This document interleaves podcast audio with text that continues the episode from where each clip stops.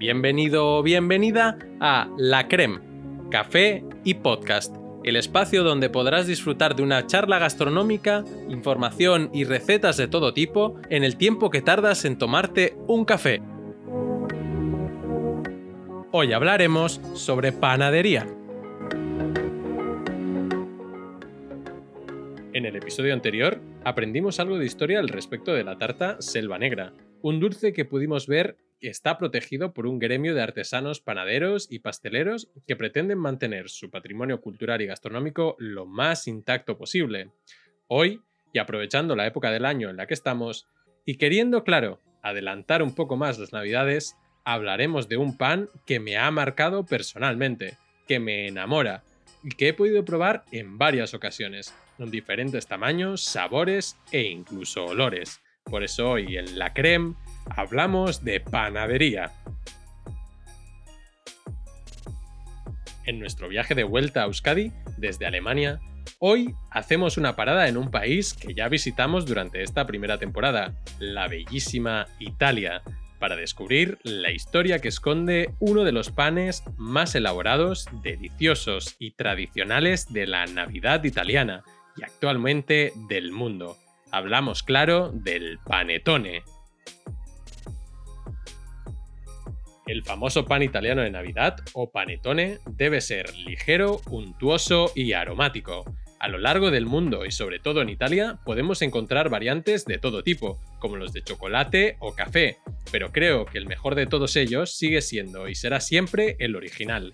Tradicionalmente, para mantener la miga suave y delicada, el panetone no se hornea por completo y se cuelga boca abajo hasta que se enfría, las panaderías italianas artesanales cuentan con unas estanterías especiales en forma de escalera para poder colgar estos panes. Este proceso, al que llamamos volcado del pan, evita que la masa colapse debido a la gran cantidad de ingredientes y materia grasa que lo componen.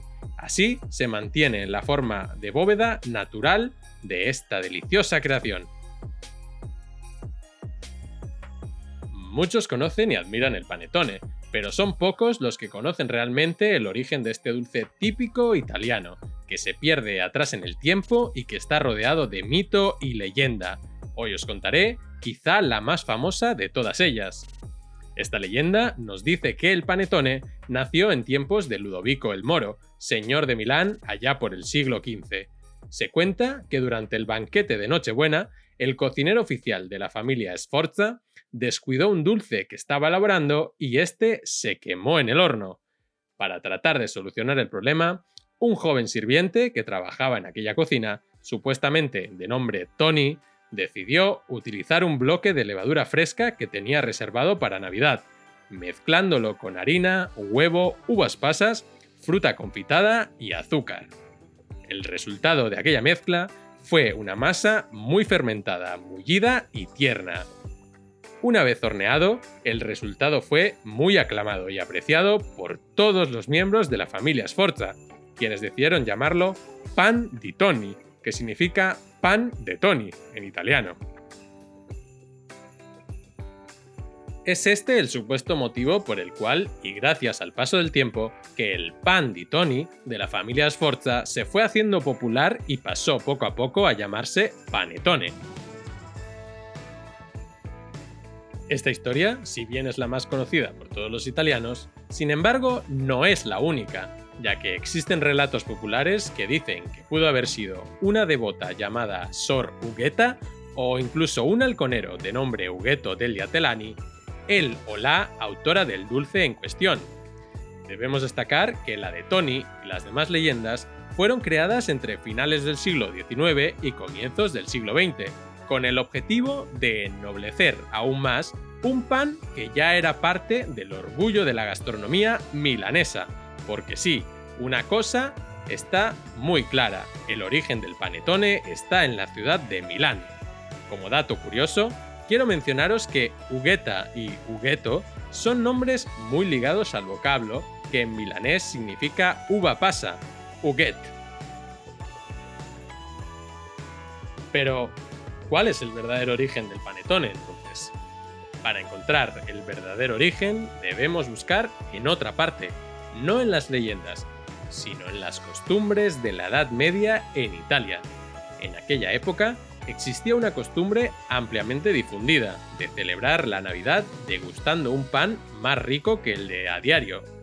Un manuscrito del siglo XV tardío de Giorgio Balagusa, quien era preceptor de la Casa Sforza, certifica la costumbre de los duques de celebrar el conocido rito del tronco, es decir, la noche del 24 de diciembre se ponían en la chimenea un tronco grueso y al mismo tiempo se servían en la mesa tres grandes panes de trigo, una materia prima de grandísimo valor para aquella época.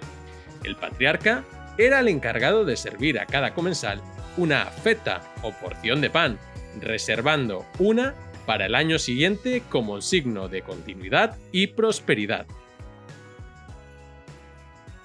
Este ha sido el último episodio de la temporada 1, por lo que con este décimo episodio he cumplido mi meta, que era la de realizar 10 programas. Muchísimas gracias a todos y a todas nuevamente por todo el apoyo. Me habéis escuchado más de 70 personas en 8 países distintos, haciendo un total de más de 400 reproducciones entre todas las plataformas, lo cual, desde mi punto de vista, es un éxito brutal. Por ello, estoy muy orgulloso y muy feliz. Muchísimas gracias. La segunda temporada, sin embargo, no estaré solo. Me despido, pero hasta dentro de muy, muy poco.